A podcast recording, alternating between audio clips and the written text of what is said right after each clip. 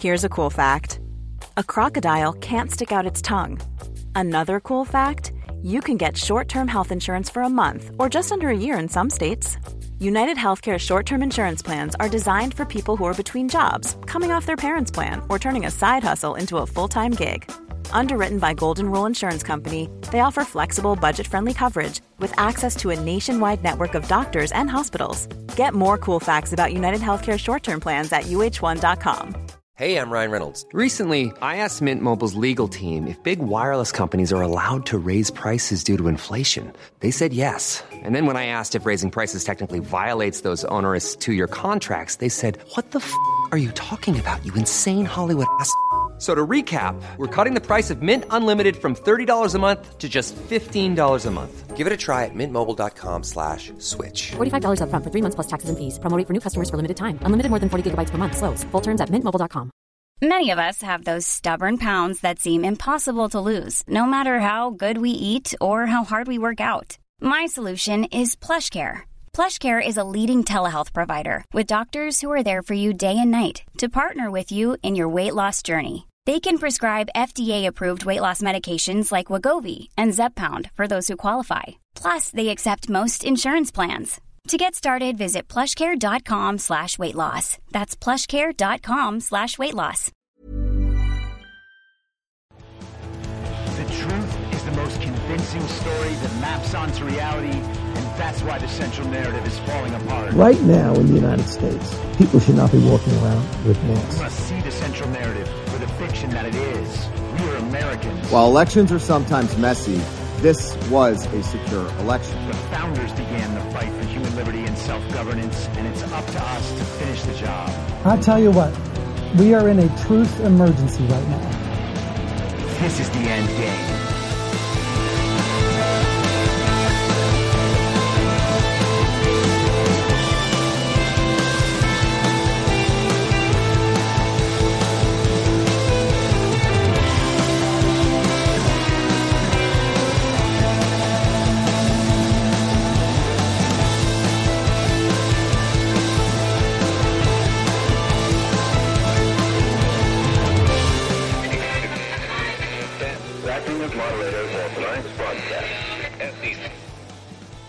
It's Thursday, May 4th, 2023, the 834th day of dystopia. I'm your moderator, Chris Paul. Let's be reasonable. A warm welcome and hello to all of you listening to the podcast on the day of its release. The only way to do that is by becoming a paid subscriber at imyourmoderator.substack.com. You can do so for as little as $50 a year or $5 a month. And in doing so, you will be supporting me, the work I do, and this show as it expands. And if you can't, or you simply don't want to, continue listening to the podcast for free on a wide variety of podcast platforms and, of course, Rumble. All I ask is that you share it with your friends. You can find the links to the podcast, the writing, the social media, and the merch site by visiting linktree.com slash I'm your moderator. So let's get started with some quick updates on stories we discussed yesterday. This is from Reuters this morning. Larry Page may be served in Jeffrey Epstein case, judge rules. The U.S. Virgin Islands may serve legal papers on Larry Page as part of its lawsuit against JP Morgan Chase over its ties to the late sex offender Jeffrey Epstein, a judge ruled on Thursday.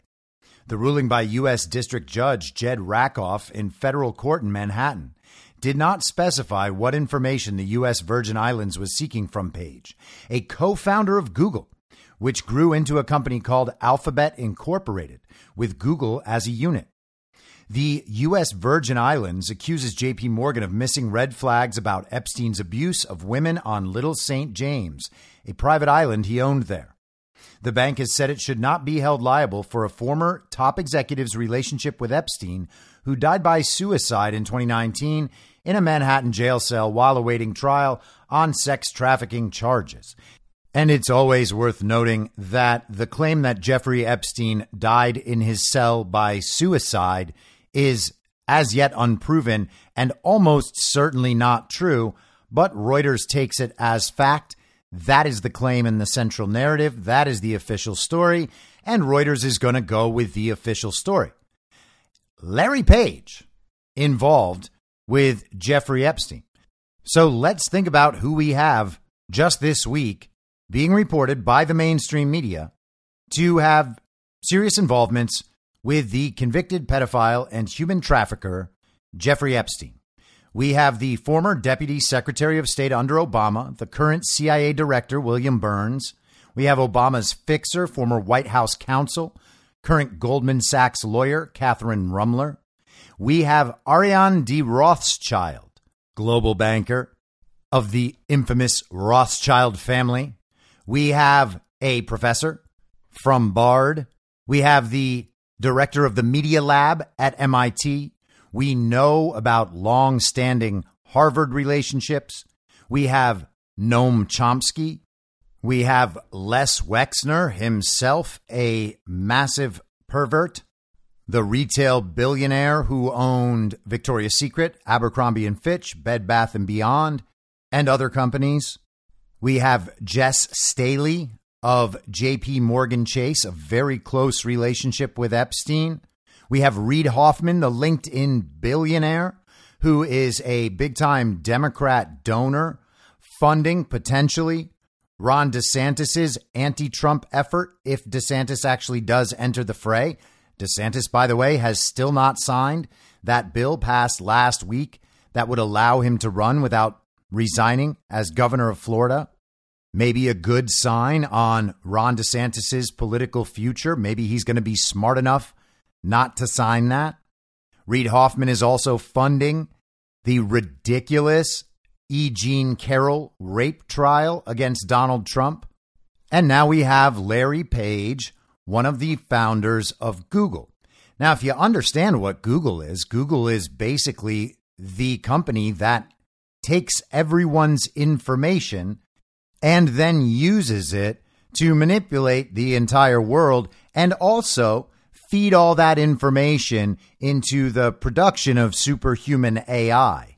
We talked about Larry Page a couple of weeks ago, covering Tucker Carlson's interview of Elon Musk. Elon talked about how he and Larry Page had created OpenAI, and then it became clear that Larry Page wanted to create an AI tech god. He called Elon Musk a speciesist for prioritizing human life over the good of his potential AI tech god.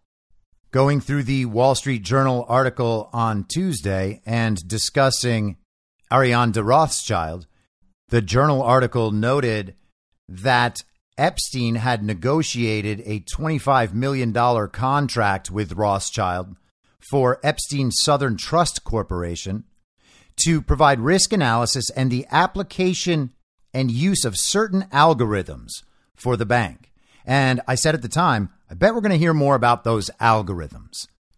And now we have Larry Page potentially involved with Jeffrey Epstein, and you got to wonder exactly what sort of project they were working on together. I know for sure that Larry Page's people are going to come out and say, we had almost no relationship whatsoever. It was just about finance. It was just about intellectual ideas. He was just connecting us with other people. So it doesn't matter that he was a convicted pedophile and human trafficker. Now, this part is speculation, but is it possible that Epstein was coordinating the use of this algorithm in a bunch of different domains? Because we know that an algorithm exists. There's at least one of them. Everybody knows that. All the tech platforms have some version of an algorithm that governs their feed and helps with censorship and leads their users to do virtually whatever the people who run the platforms want them to do. That's the purpose of the information weapon. That's the purpose of the algorithm. Is it possible that there is one overriding algorithm? And it seems like that is entirely possible. In fact, it seems like a lot of the evidence that we've seen over the last couple of years about how the censorship thing works, about how manipulations of that algorithm work, and what purposes that algorithm was there to serve I've said many times before that Twitter is the greatest information weapon in the history of the world. And I believe that to be true. Whatever that algorithm is behind Twitter, if that's linked in with other platforms, as I imagine it is, then that enables further censorship of that control mechanism, of that information weapon. It can all come down from the same spot. And one would think that companies like Google would be intimately involved in the creation of that algorithm. Google certainly has search algorithms on Google, and they basically have access to all of the information in the entire world. So, of course, it is likely that they will manipulate that information. And one of the ways they do that is with algorithms. So, this is one of those things you can't be sure about at this point. But my speculation, my perspective leads me to think there is a possibility that Jeffrey Epstein could be connecting all of these rich and powerful people in a way that allows access to this algorithm and cooperation centered around the use of this algorithm. I would imagine that in the course of the next couple of years, we will see the downfall of everyone who was involved with the use of this algorithm. And I think that we are seeing signs pointing to how exactly that might happen, at least as far as public optics go. This is from Zero Hedge today. White House rejects Kremlin statement.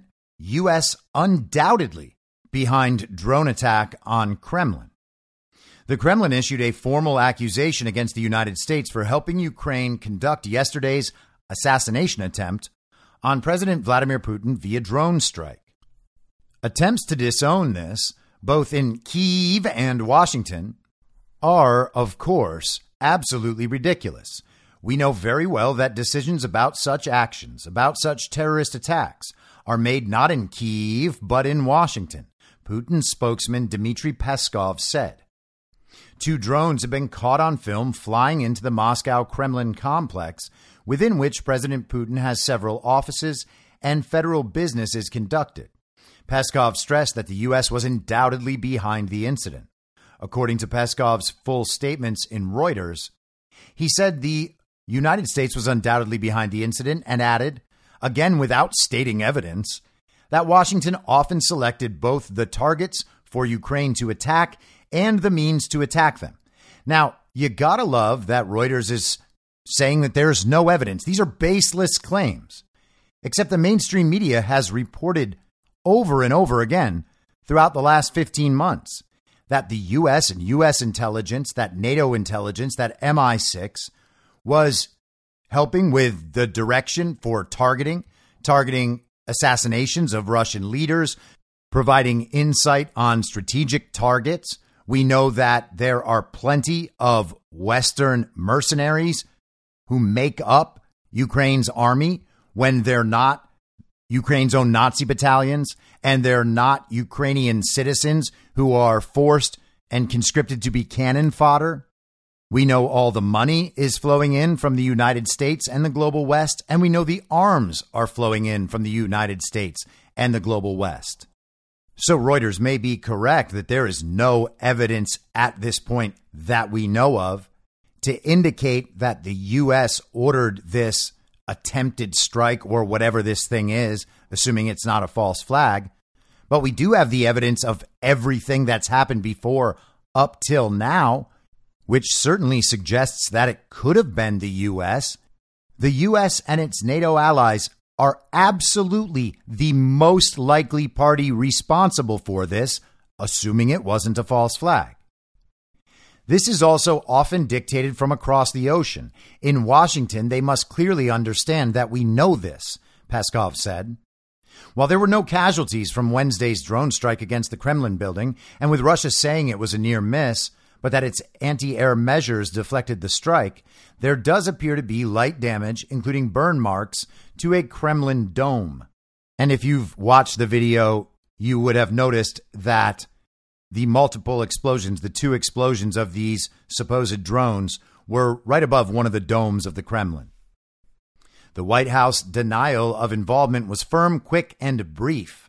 White House National Security spokesman John Kirby told MSNBC television that Russian claims were false and that Washington does not encourage or enable Ukraine to strike outside its borders. And that too is from the Reuters article that calls the claims of Washington involvement evidence free and baseless. So apparently, Reuters thinks that everyone will just accept that Washington is fully in control of Ukraine to the point where Ukraine striking outside of Ukraine's borders is impossible. They just don't control Ukraine enough to have been themselves responsible for these little drone attacks. Makes total sense if you live in a false reality and don't actually think about the things that you're reading. We are supposed to believe that what the regime in America tells us about American military actions abroad is always true. They would never lie to us, they would never deceive us about a crucially important geopolitical issue, despite the fact that they have lied the entire time about every element of this Ukraine war, and despite the fact that just within the last couple of weeks, we had new evidence about the CIA's knowledge and involvement in 9 11. We covered an article on this podcast a couple of weeks ago from Russia Today News, that's RT.com. And I said at the time, we can just assume that this is potentially Russian propaganda.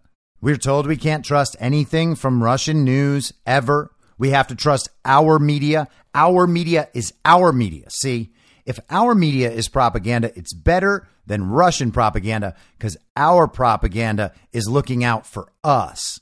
Well, that's obviously not true because our propaganda media is primarily responsible for the societal decay that we are experiencing on a daily basis in America, and that's widely known. They coordinate with other global media organizations. They coordinate with NGOs tasked to figure out how best to censor us and propagandize us. There's nothing special or even American about our media. So saying that Russian media is state media and state propaganda that cannot be believed well, that just doesn't work, particularly when they have the documentation to back up their claims, as they did a couple weeks ago in the 9 11 CIA involvement story. After RT put that article out, within the next few days, a range of other media outlets covered the exact same story in the exact same way. There was involvement, there was foreknowledge, and we don't have to know everything about the cause of 9 11 and the actors involved in 9 11 to know that it's abundantly clear that the story we were told simply was not true. We discussed the piece in RT a couple of weeks ago, and people like Glenn Beck are out there talking about it now this week. That's a pretty big, well known media figure with a large platform who's reporting the same story. Is it all propaganda? Well, there's another interesting report in RT today. The headline is Report Details CIA's Alleged Color Revolution Efforts. The CIA has been attempting to foment color revolutions around the world for decades, with its efforts making use of a vast arsenal of technical means. A report by two Chinese cybersecurity entities has claimed. So, two Chinese cybersecurity entities, one Russian news outlet, none of the story could possibly be true. At least that's what our media would tell us and the people on Twitter would tell us. But let's just take in the information, and then we'll think about it in the future. We'll keep it in the back of our heads, and we'll see if anyone else covers it. We'll see if more signs begin pointing to this being true. Because it's just information among other information, and it's always good to have more information to consider. The document was compiled by China's National Computer Virus Emergency Response Center and cybersecurity company 360 and was released by the Global Times on Thursday. The Global Times, a Chinese state media outlet. And once again, the label state media is always applied so that you won't believe it and they assume that you won't notice that all of our mainstream media is global state media, funded almost exclusively by the wealthiest people in the world and their foundations, the philanthropists, the very best people who have ever been known to exist, transnational corporations linked directly to the World Economic Forum, and all of them fund media so that media will create in the minds of the public a false reality that allows those transnational corporations and global governing bodies to implement their agenda, to create the world they want, the world in which they can profit and consolidate more power. When that global state media is telling us someone else is dangerous state media, it's usually an indication that the someone else is probably saying the true thing. Back to the article in RT talking about the release of this information from two cybersecurity companies in China, as reported in the Global Times. It alleges that Washington's tech advantage allowed it to hold sway over institutions and individuals across the globe that use U.S. made digital equipment or software. According to the report, the CIA has attempted to overthrow governments in at least 50 states with the 2014 Maidan coup in Ukraine, the 2014 Sunflower Revolution in Taiwan, and the 2009 Green Revolution in Iran, allegedly among the most notable examples. And isn't it stunning the locations they choose? Two coups in the 2000s in Ukraine one in 2004, one in 2014, a 2014 Sunflower Revolution in Taiwan, and the Green Revolution in Iran in 2009. Do we have conflicts, potential conflicts with all of those nations? Yes, we sure do. Well, why is that? Well, it's because you see the same dichotomy taking place everywhere. The global communist regime trying to take full control over these societies, these strategically critical countries and the resistance to that, as embodied by sovereign nations, the leaders of those sovereign nations, and sovereign individuals. The situations in these countries are so bad because of the presence of the global regime and the overthrows of their government by the same global regime through these color revolutions. We see it over and over and over again. The same playbook used everywhere at different times, different places, slightly different details, but the same playbook meant to achieve the same goals. In many cases, America's technological edge granted Washington unprecedented possibilities to execute its plans for regime change, the report claims. It adds that the CIA relies on methods including 48 advanced cyber weapons, the cyber tools are said to involve encrypted network communication services such as US developed Tor technology to help protesters keep in touch with one another while steering clear of government surveillance. Another method is based on providing on site command tools for mass protests, which use wireless communications. The report claims that the RAND Corporation, a U.S. based military think tank, has developed a tech tool called swarming, which is used by activists to swiftly gather in one place. The protesters are also said to rely on U.S. developed software named Riot, which provides them with a secure and independent internet connection and is not based on traditional access methods. Meanwhile, a so called anti censorship system created directly by the U.S. State Department has received more than $30 million of investment, the report claims. Citing research from Chinese cybersecurity company 360, the Global Times alleged in March of last year that the U.S. National Security Agency, the NSA, was behind cyber attacks on 47 countries, while the Chinese government research, and financial institutions were reportedly the main targets. The NSA was also said to have mounted operations against allies such as the UK and Germany. And let's stick with this sunflower revolution for just a minute here, because of course there's all sorts of reporting on this, and tech has been a focus of a lot of that reporting. This is from Wired. Taiwan's revolutionary hackers are forking the government. The subheadline is They overthrew the government. Now they have to work out how to govern. And the article is fairly long. I'm not going to go through the whole thing, but I want to give you a little taste of what this is all about. It kind of sounds a little like the Arab Spring, which was itself some form of color revolution that was marketed to us as the glory that could be provided in the world through social media platforms.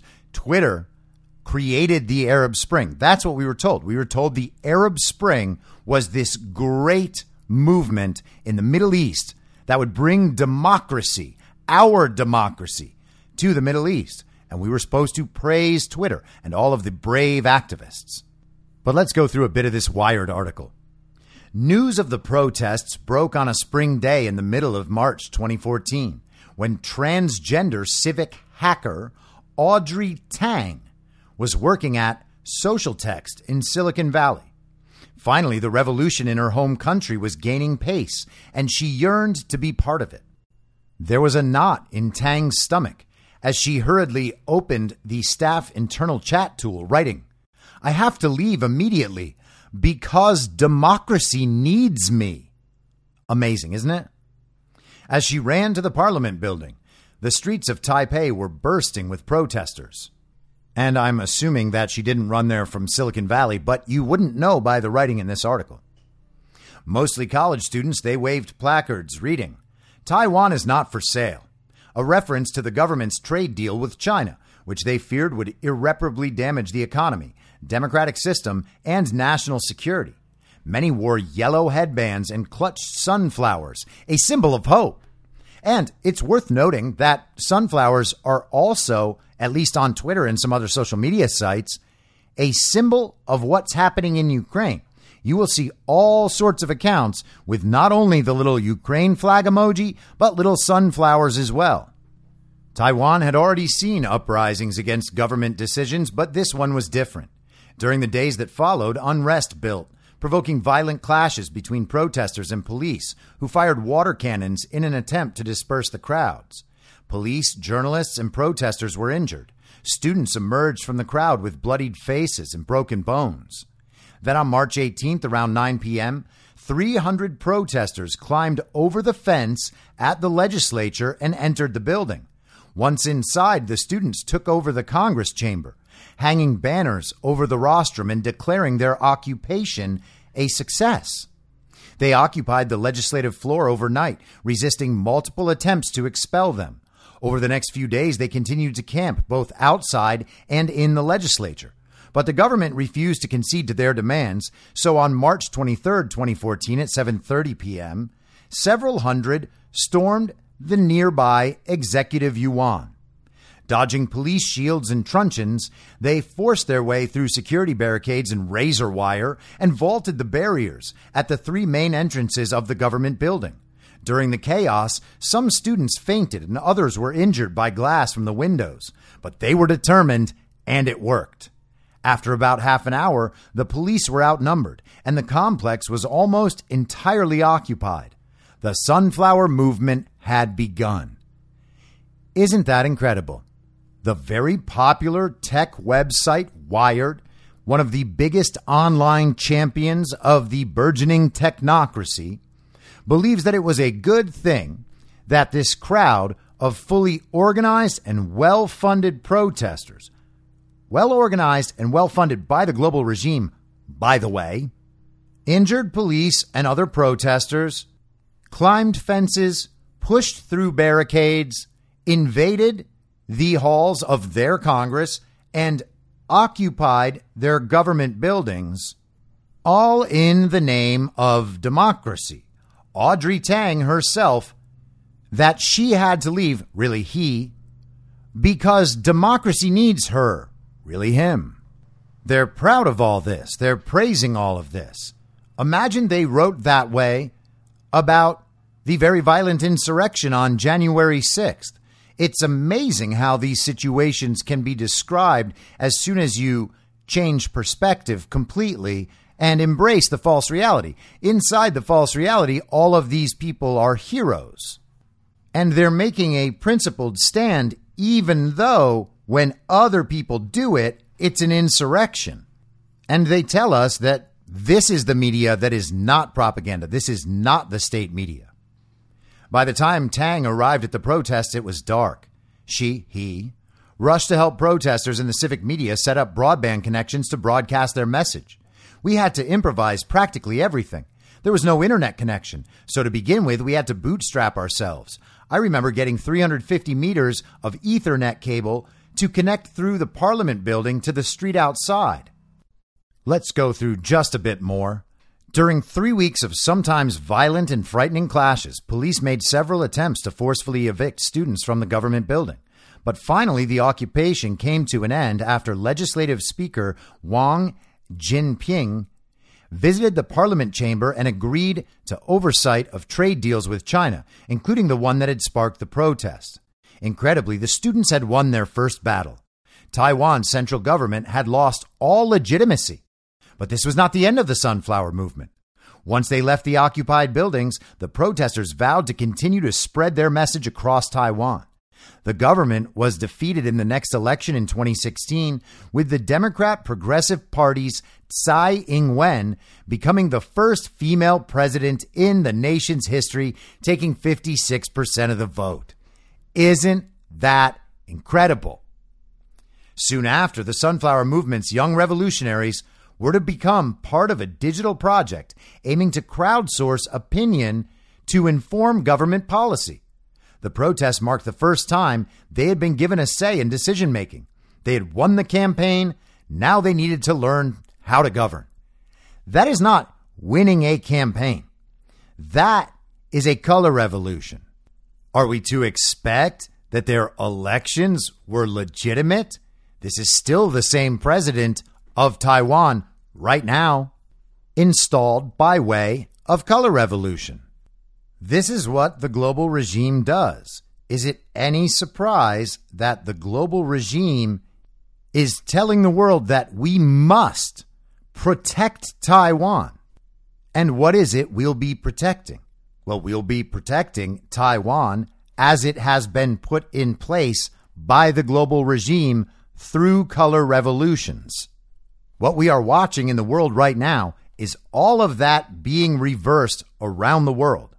And for some reason, people are concerned about that and not the fact that these countries were taken over by the global regime in the first place. So let's move now to the man who was installed as fake president in America through our own ongoing color revolution, inflicted upon us, of course, by the global regime. This is America First Legal from yesterday. America First Legal releases more of Biden's vice presidential records, revealing influence peddling and corruption between the White House and Hunter's private foreign business dealings. Today, America First Legal released its third tranche of emails from the National Archives in response to AFL's request and lawsuit for records from Joe Biden's time as vice president in the Obama administration and Hunter Biden's corrupt foreign business dealings. On March 3, 2023, AFL filed a Foreign Agents Registration Act complaint, that's FARA, against Hunter Biden based on information contained in the first set of documents obtained by AFL as a result of this litigation. These new emails provide further evidence that Hunter Biden's personal business activities commingled with Joe Biden's official business beginning in Vice President Biden's first year in the White House. These records include evidence that 1.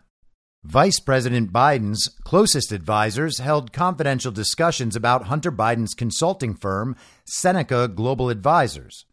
Hunter's foreign travel and personal business and financial matters involved discussions with White House staff and other political appointees in the Obama administration.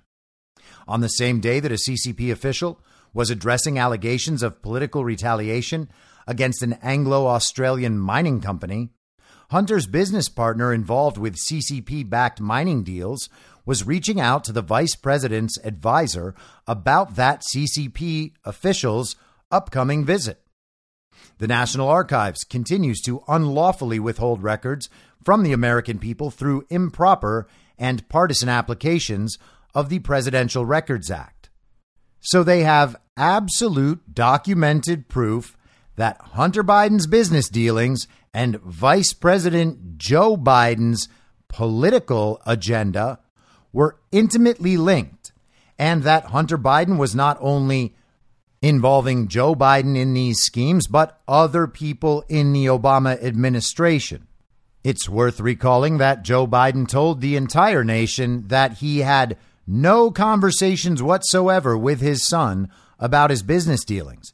They had nothing to do with Joe Biden, according to Joe Biden, just not according to all of the evidence that proves there's no way that was possibly true. According to the National Archives, this set of emails was responsive to AFL's request for records regarding Hunter Biden and his corrupt foreign business dealings and records from Joe Biden's time as vice president in the Obama administration because they included the company name Seneca Global Advisors, the consulting firm founded by Hunter Biden in 2008 that, quote, helped companies expand into global markets. On May 18, 2009, Alan Hoffman, deputy chief of staff to the vice president, sent an email to Michael Mongan, deputy counsel to the vice president, with the subject line Forward Ethiopia. The entire email was withheld because its release, quote, would disclose confidential advice between the president and his advisors or between such advisors. However, we know from Senators Grassley and Johnson's Joint Committee Majority Staff report that Hunter was a Secret Service protectee on an official trip to Ethiopia in June 2009. If Hunter's trip to Ethiopia only involved his personal business with Seneca Global Advisors, Biden's White House advisors' discussion about Hunter's trip would not have involved confidential advice to the vice president. And that is totally obvious and necessarily true just by simple logical deduction. While it is unclear exactly how much Hunter profited through his consulting firm by leveraging his access to foreign officials through his father's official position, Senator Grassley and Senator Johnson's supplemental report indicates that Hunter maintained an equity stake in Seneca Global Advisors, according to financial documents relating to CEFC, the CCP affiliated company Hunter had agreed to advise. On May 22, 2009, Jennifer Pruitt emailed Hunter's Rosemont Seneca business partner Eric Schwerin and CC'd Hunter Biden. Nancy Massey, Rob Walker, the Biden family associate who received money from a Chinese energy company and subsequently transferred money to Biden family accounts, Nelson Peacock, a former Biden staffer serving as an assistant secretary of Homeland Security, Edward Pruitt, Hunter Biden's financial advisor, involved with suspicious transactions flagged by the Treasury Department, and Matt Fitzsimmons. And a few of those, at least, should be familiar names, particularly Eric Schwerin and Rob Walker, who appear throughout the Marco Polo report on the Biden laptop. The National Archives withheld the record in full because, allegedly, the record was a personal record that was misfiled, according to the Presidential Records Act. While Hunter's business activities with Seneca Global Advisors, Rosemont Seneca, Rob Walker, and his financial advisor would seem personal in nature, the involvement of political appointees in the White House and the Department of Homeland Security infer that Hunter's activities were commingled with Vice President Biden's official business during the Obama administration. As such, the National Archives improperly withheld the record under the Presidential Records Act. Are you beginning to get the sense since August 8th of last year, the Mar a Lago raid, that the National Archives and Records Administration might just be compromised themselves. On July 14th, 2009, Hunter Biden's business associate, Eric Schwerin, emailed Hunter and the vice president's deputy chief of staff, Alan Hoffman, at his personal email address about Mr. Gang's visit. The National Archives withheld the email in full because its release would, quote, disclose confidential advice between the president and his advisors or between such advisors. You see, there's always a good reason for the National Archives to hide these things, and it's not because they're helping prior administrations cover up their political corruption. On that day, China Foreign Ministry spokesperson Qin Gang spoke at a press conference addressing China's arrest of employees of Rio Tinto, the world's second largest metals and mining corporation, for alleged bribery and espionage. Because the National Archives withheld the email in full, it is unclear what was communicated between Hunter's private business associate and his father's White House staff, and whether it was related to the topic addressed by Mr. Gang.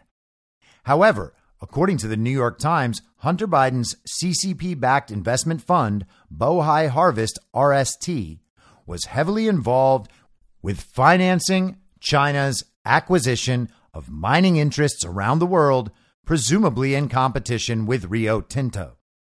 According to documents obtained by the House Oversight Committee, Eric Schwerin was the president of the since dissolved investment fund, Rosemont Seneca Partners, which, according to Senators Grassley and Johnson's Joint Committee Majority Staff report, was merged with CCP linked firm Bohai Capital to form BHR. So, on the same day that a CCP official was addressing allegations of political retaliation against Rio Tinto, Hunter's business partner involved with CCP backed mining deals was reaching out to Vice President Biden's deputy chief of staff about that CCP official's upcoming visit.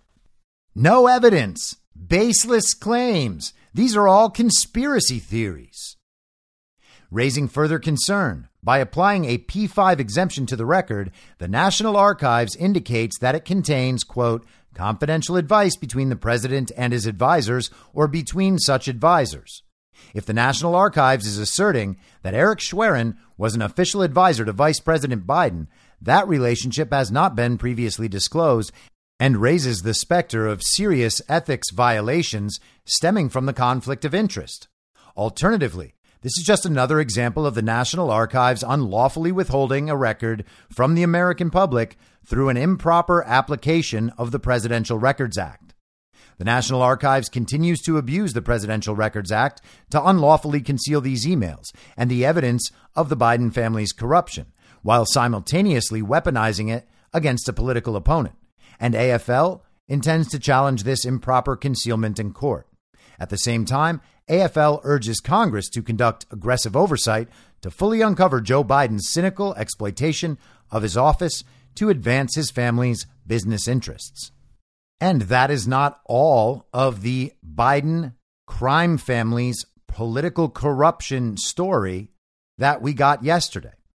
Senator Chuck Grassley and Representative James Comer sent a letter yesterday to Attorney General Merrick Garland, and the director of the FBI, Christopher Wray. The letter reads We have received legally protected and highly credible, unclassified whistleblower disclosures. Based on those disclosures, it has come to our attention that the Department of Justice and the FBI possess an unclassified FD 1023 form that describes an alleged criminal scheme involving then Vice President Biden and a foreign national relating to the exchange of money for policy decisions. It has been alleged that the document includes a precise description of how the alleged criminal scheme was employed as well as its purpose. How much more direct evidence could you possibly want? Yes, we need to see the document and see exactly what it outlines. But the idea that the document doesn't exist or they're lying about what's in the document is a little hard to believe. They're saying they have direct proof and the outline of an agreement for a quid pro quo, exchanging political favors for money with a foreign national. Based on the alleged specificity within the document, it would appear that the DOJ and the FBI have enough information to determine the truth and accuracy of the information contained within it. However, it remains unclear what steps, if any, were taken to investigate the matter. The significant public interest in assessing the FBI's response to this information, as well as growing concern about the DOJ and the FBI's track record of allowing political bias to infect their decision making process, necessitate exacting congressional oversight. The DOJ and the FBI appear to have valuable, verifiable information that you have failed to disclose to the American people. Therefore, Congress will proceed to conduct an independent and objective review of this matter, free from those agencies' influence. Transparency brings accountability. Here's Representative Scott Perry reacting to this new bombshell revelation, potentially. Gotta say, potentially.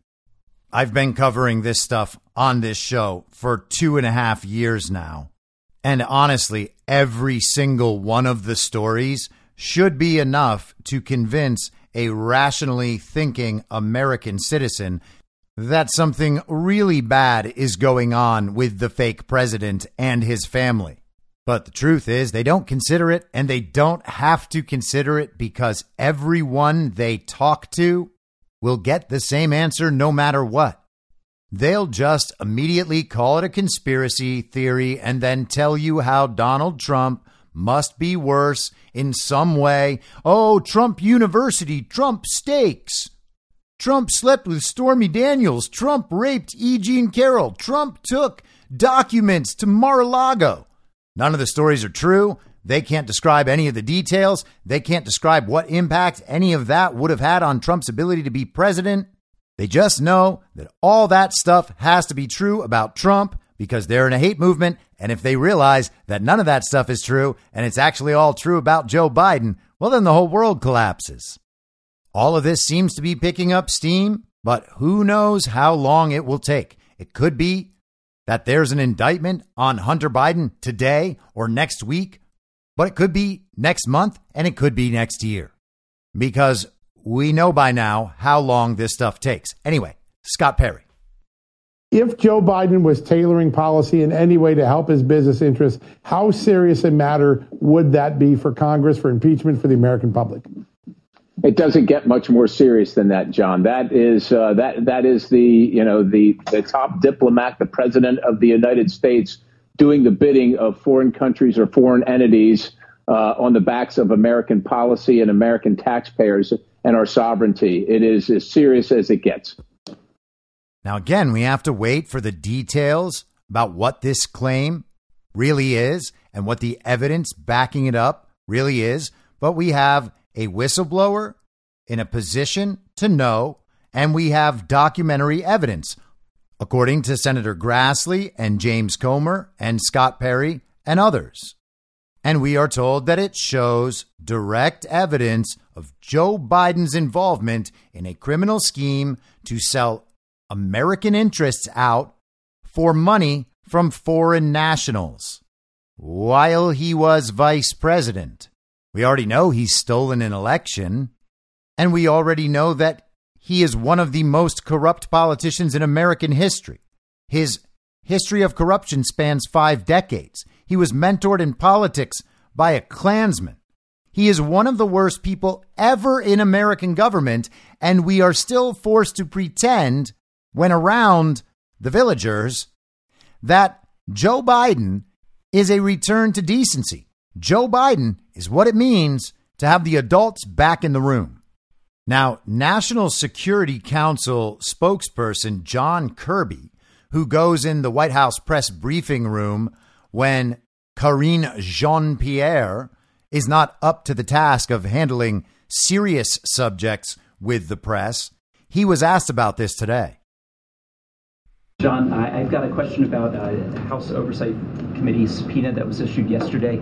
Um, it's seeking an FBI document from 2020 that, uh, quote, describes an alleged criminal scheme involving then Vice President Biden and a foreign national relating to the exchange of money for policy decision, decisions. Uh, what, what's the White House's response to this serious corruption allegation? I'm going to have to refer you to the Justice Department on that. I, I have nothing for you on that today. No, do you know what this is? What country this pertains to, or what policy decision? I have nothing for you, sir. I'm going to have to refer you to the Justice Department. You have to love that they don't even bother disputing the claims anymore. They just say, you're going to have to ask someone else that question. And the news of this went pretty wide yesterday in the afternoon. CNN and other mainstream propaganda outlets were forced to report on it. And of course, they always include statements from the White House and statements from Democrats claiming, pretending that all of it is a conspiracy theory. None of it could possibly be true. This is White House spokesman for investigations, Ian Sams. He says, for going on five years now, Republicans in Congress have been lobbing unfounded, politically motivated attacks against POTUS without offering evidence for their claims or evidence of decisions influenced by anything other than U.S. interests. they prefer trafficking in innuendo. And I'm kind of amazed that they always pursue this strategy, just pretending that the thing isn't true. Because, of course, the thing is true, and everybody's going to know it's true in a week. They're just seeding this idea among whoever is still reading CNN articles and reading this guy's tweets that the story probably isn't true. They just need some reason to doubt it. And so then when the story actually comes out and it is true, they'll still doubt it. They'll repeat what they were just told that this has been going on for five years and there's never any evidence. And so it's never going to come to anything. It's just a witch hunt. Ranking Democratic member of the House Oversight Committee, Friar Cuck himself, Jamie Raskin of Maryland, described the allegations as recycling unsubstantiated claims floated by Senate Republicans. Perhaps he hasn't heard about the whistleblower or the document. He says, given Chair Comer's commitment to dismantle the FBI, it's no surprise that he would rely on these unverified tips to attack President Biden in one more baseless partisan stunt. And Jamie Raskin, Friar Cuck himself, just proposed a completely baseless conspiracy theory where Comer and Grassley have invented this document and this whistleblower in an elaborate conspiracy to dismantle the FBI. But it's okay because they're doing it. And when they do it, it aligns with the official story and with the central narrative. And therefore, it cannot be a conspiracy theory. So let's check in with the man who was actually elected to be president in 2020 and has not sold out American interests to our foreign adversaries for decades in politics, Donald Trump. He has been doing quite a few interviews recently. Part of that is that he's released a book with letters from prominent people that were sent to him before he ever entered politics, back when they all liked him and they needed his money. And he's told some really great stories about that book. He's over in Scotland this week visiting one of his golf courses. He sat down yesterday for a half an hour interview with Nigel Farage. And on Monday of next week, Donald Trump is doing a CNN town hall in New Hampshire. It is amazing that CNN is putting him on and giving him time to actually make his case before the American people. Who knows how this came to be? It's going to be really interesting to see it. But the people on MSNBC are absolutely freaking out over this. But the idea that CNN would give him basically a town hall, I think, is a dangerous one. I mean, to quote uh, Taylor Swift on TikTok, this is not your father's Republican Party. Um, this is a guy who's been indicted already, who's stolen highly sensitive documents and kept them, and who, of course, fomented an insurrection on January 6th. And it's a bit surreal for me to think that CNN, in a span of one month, is going to flip its coverage from covering the criminal arraignment of Donald Trump to giving this guy a town hall. So that was Neal Katyal. He is a Washington lawyer. He's a professor of national security law at Georgetown and he was the acting Solicitor General of the United States for a year under the Obama administration. And now he's on MSNBC quoting Taylor Swift. Just so everybody knows that this is the opinion of really hip people who know what's going on. It's not your father's Republican Party. No, this Republican Party is very, very dangerous. And even though Donald Trump is president, was president, and is running for president, Katyal believes that anyone allowing him to speak to the people is doing something dangerous. It is dangerous to give Donald Trump, the probably the most popular and famous person in the world, a platform. Why is he so scared of what Donald Trump might have to say? Well, part of it's definitely because the legal situation surrounding the Bidens gets worse by the day.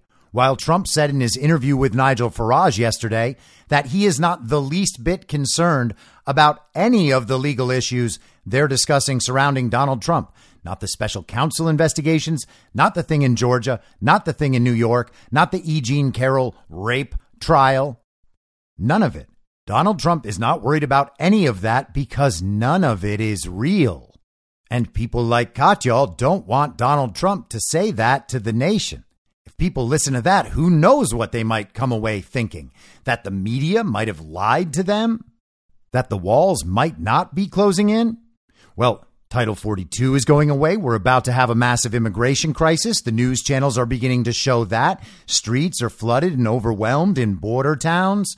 People are just being released into the country. And it's expected to get much, much worse. Donald Trump put out a statement on the current immigration situation. Under my leadership, we had the most secure border in U.S. history by far. We replaced catch and release with detain and deport. One of my most successful policies was Title 42, which allowed for instant expulsion of any illegal alien who crossed our borders. Anybody. If they were bad, we got them out. We got them out fast. Those who trespassed into our country could be immediately sent back to the place from which they came. Every would be illegal border crosser knew that with Donald Trump in the White House, our border was closed. It was absolutely closed, and they had no chance of getting in, and therefore they didn't come. When Joe Biden came into office, he terminated every successful border policy that was put into place, including Remain in Mexico, one of the best of them all, deliberately throwing open the borders and instituting catch and release and resettling untold millions and millions of illegal aliens into the United States. They're now your neighbors. Congratulations. Now, Joe Biden is preparing to remove the last remnants of my Title 42 policy just a few weeks from now, wiping out the few remaining shreds of our southern border. Hundreds of thousands of people will pour in that day, and the judge already said that's what's going to happen. This will mean complete and total mayhem and utter lawlessness, and unlimited numbers of fraudulent asylum seekers flood into the United States unchecked. They are unchecked. Nobody has any idea where they come from. They don't know if they're healthy, if they're sick, if they're insane, or if they're coming from prisons. Already, tens of thousands of illegal aliens have massed on the Mexican side of the border. They're getting ready to storm across the moment Title 42, which is so important, is officially gone, can you believe they're getting rid of it? And when that happens, countless more will charge in from all over the world. They're coming from all over the world. And some of the states, like California, are saying, come in and we give you free health care, free education. People hear that from other countries. They say, well, that sounds good to me. And they're making a mass charge toward our border. It's absolute lunacy. It will be a mass resettlement of millions and millions of illegal aliens into your communities, and the invasion will be aided, abetted, and facilitated by the Biden administration's every step of the way, every path they take will be made easier by Biden. Congress should move immediately to choke off and terminate all funding for catch and release. We should ban Joe Biden and the communists and the administration from using a single federal taxpayer dollar to set loose illegal aliens into the United States. Now is the time we have to fight to make sure our country survives because our country cannot take two more years of this invasion. And when I take the oath of office on January 20th, 2025, we will immediately begin the process of fully securing the border and removing the illegal aliens Joe Biden has unlawfully allowed to break into our country. Thank you very much.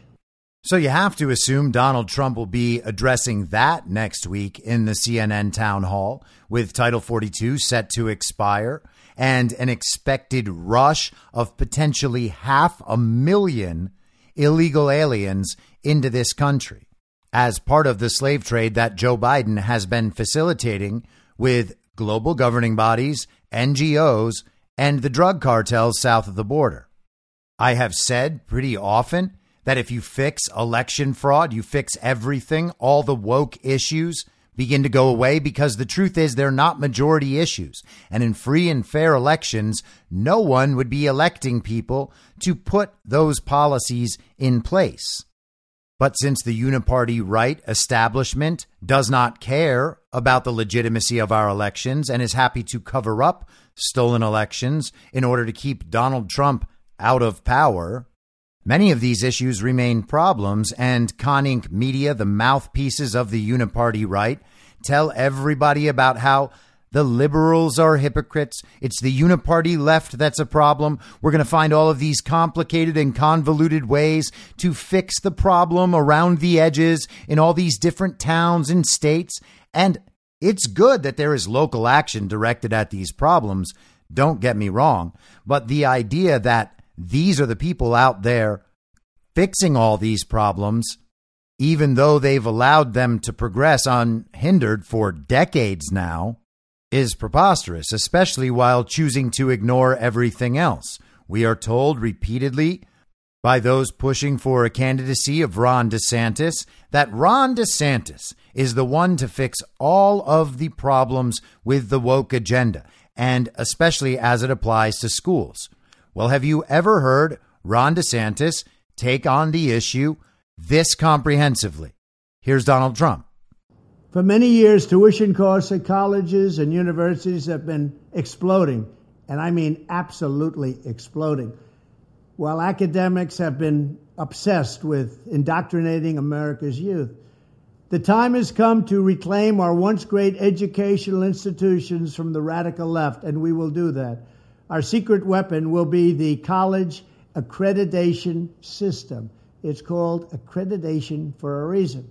The accreditors are supposed to ensure that schools are not ripping off students and taxpayers, but they have failed totally. When I return to the White House, I will fire the radical left accreditors that have allowed our colleges to become dominated by Marxist maniacs and lunatics. We will then accept applications for new accreditors who will impose real standards on colleges once again and once and for all.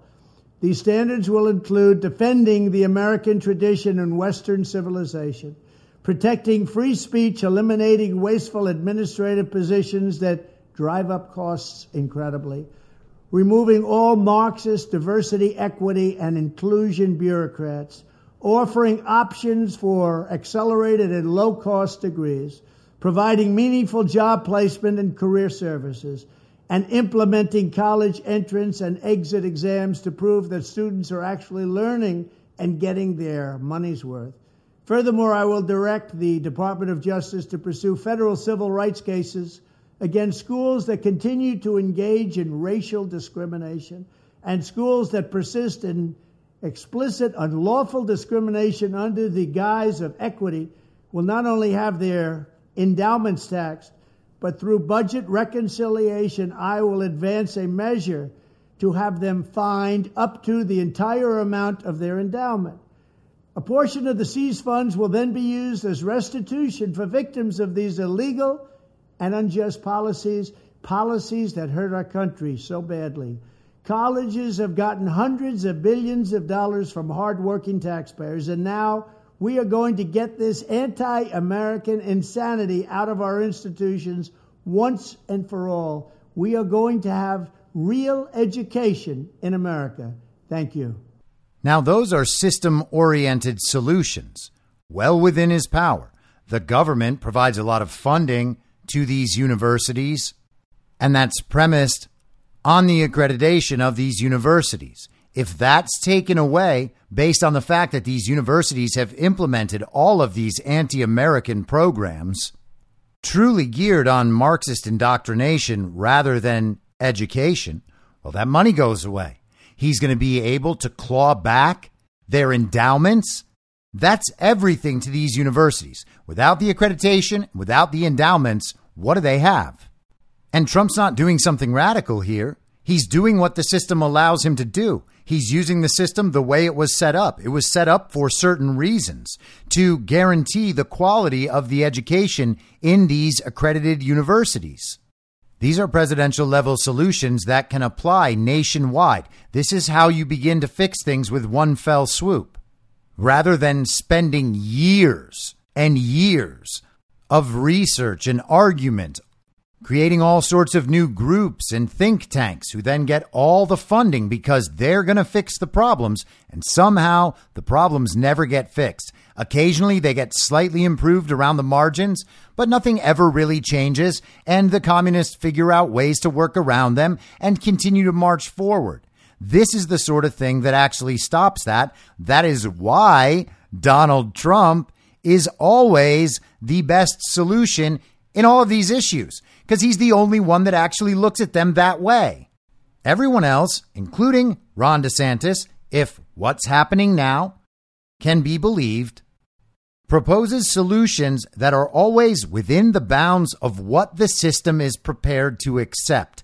That is the difference between everyone else and Donald Trump. Donald Trump is not concerned about what the system is prepared to accept. He is concerned about what works, is moral, and complies with constitutional law. And people complain that Donald Trump didn't finish the job in his first term. They always forget about the fact that there were like seven or maybe 10 or maybe 15 different concurrent coups going on at the same time to undermine not only Donald Trump's legitimacy in office, but his power to get the job done. And these people recast Donald Trump for these reasons as a failure somehow. And he didn't stay in office as if Donald Trump stole the election from himself and gave it to Joe Biden. And then they say, well, if that is true, then Donald Trump should have done whatever necessary to stay in office. Except that's not Donald Trump's ultimate goal, and that's not the goal of the America First movement. The goal is to make America great, not create a civil war so that one man can stay in office. And Donald Trump, of course, has continued to pursue that agenda while exercising the level of control he is exercising throughout the world. Joe Biden is not looked at as the leader of America by foreign leaders. He's not taken seriously at all around the world. The only reason he's taken seriously in America is because the uniparty right has covered up the steal. And people then go on and blame Donald Trump for subverting Donald Trump. He should have known better with all those people he put around himself. Except it was the uniparty right putting those people in front of him and saying, hey, you got to take these people. Donald Trump brought those people in, he used them, he exposed them, and now none of them will ever be part of any of this ever again. That's a good thing. We had to know who the enemies were, and now Donald Trump knows it. Here's what he had to say on Flashpoint.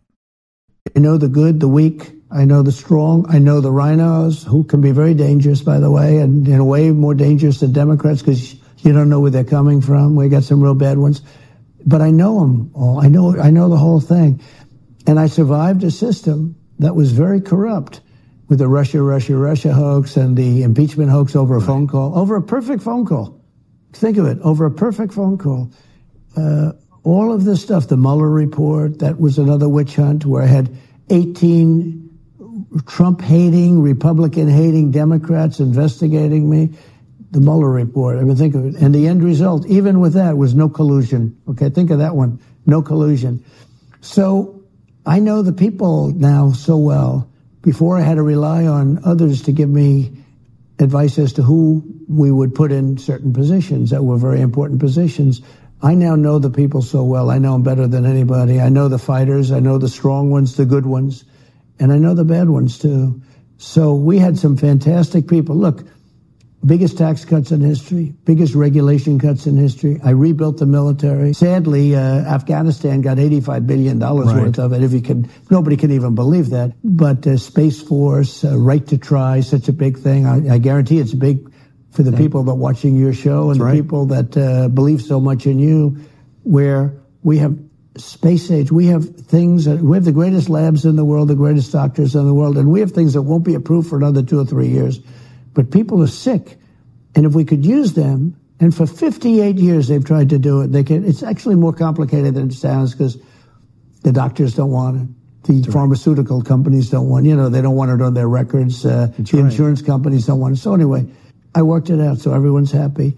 And now thousands of people are being saved where they were, would, would have died. but they're being saved by very, very uh, into the future medicines and and sure. lots of things, and we're very, very proud of that. But I mean, thousands and thousands of people are being saved. We did a lot, and uh, a lot of people think we did, we've done as much as anybody, and now we want to go back and finish the job. So the thing is, there really are only two choices. There is the vision of the world presented by the global regime and embodied in America by the illegitimate president, Joe Biden. And there is the option to make America great again, the America First movement embodied by Donald Trump. We had four years of that.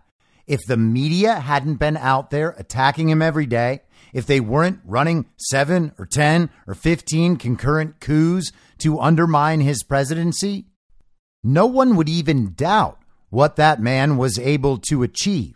And since then, since he's gone away for a little while, the country is a wreck.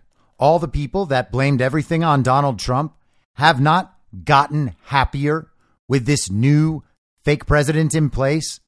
Society's not better for it.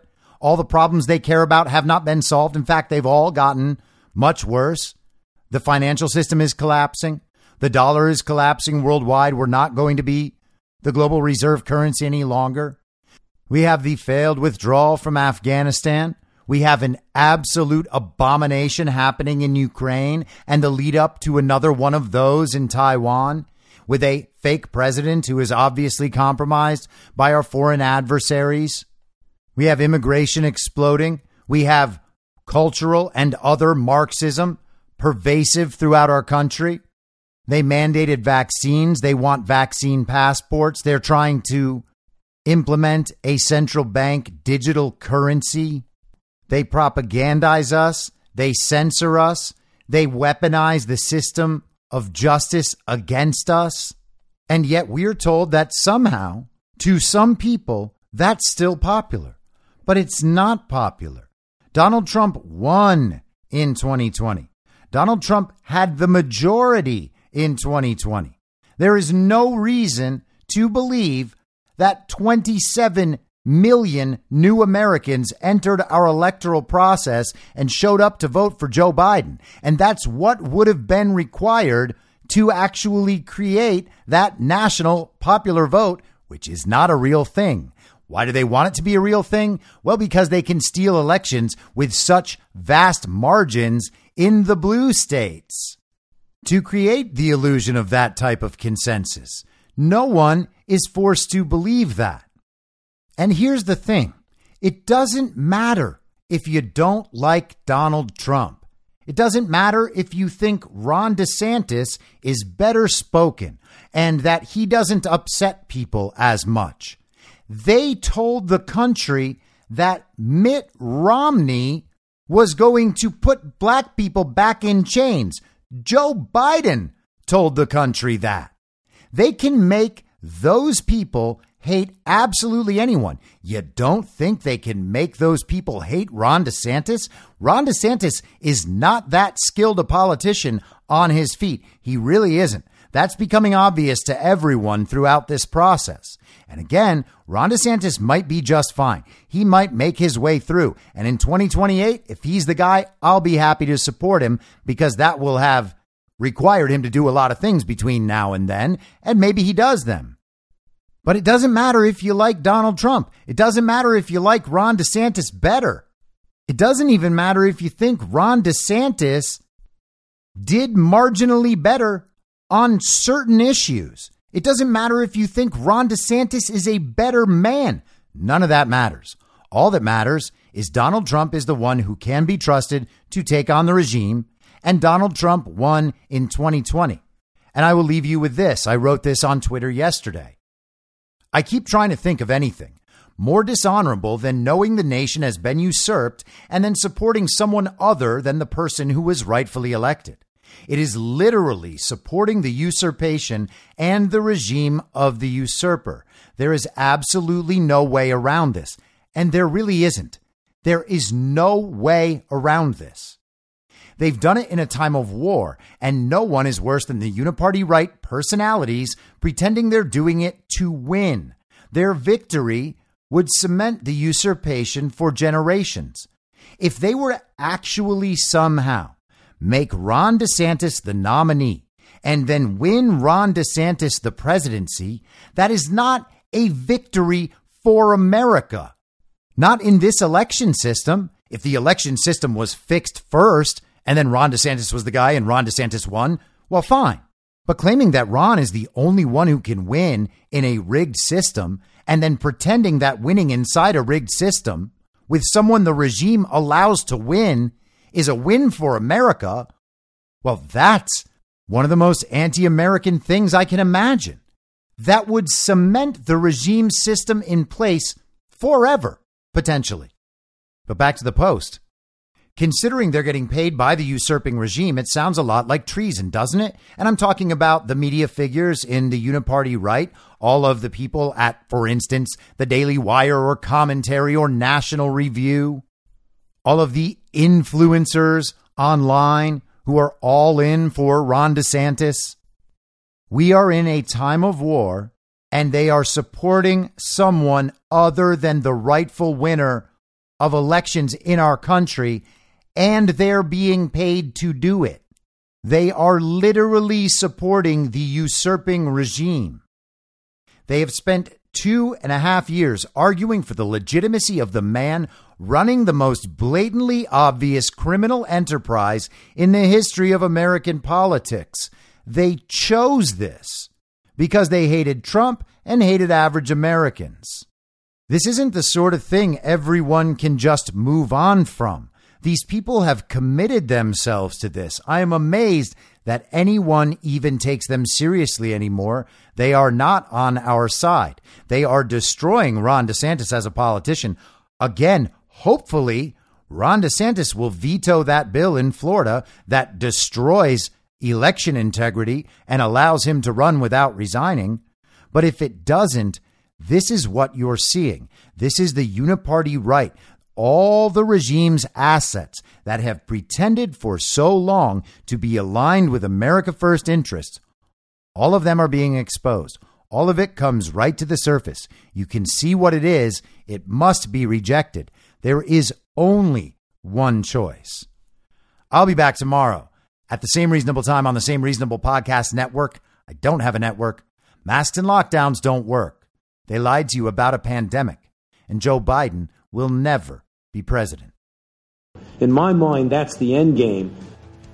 If you're listening to this episode for free, you can support me and support the show and the work I do by signing up for a paid subscription at imyourmoderator.substack.com.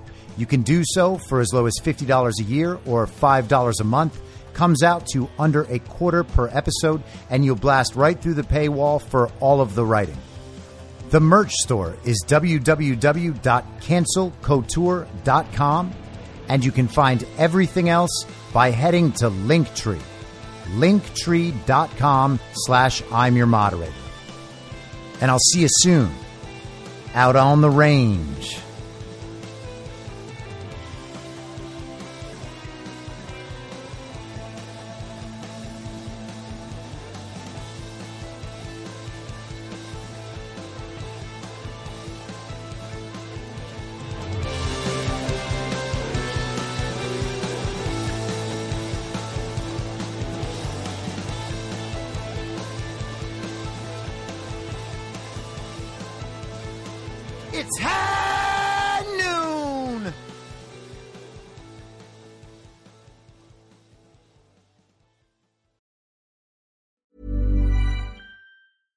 Ever catch yourself eating the same flavorless dinner three days in a row? Dreaming of something better? Well, HelloFresh is your guilt-free dream come true, baby. It's me, Keke Palmer. Let's wake up those taste buds with hot, juicy pecan-crusted chicken or garlic butter shrimp scampi. Mm. Hello Fresh. Stop dreaming of all the delicious possibilities and dig in at HelloFresh.com. Let's get this dinner party started.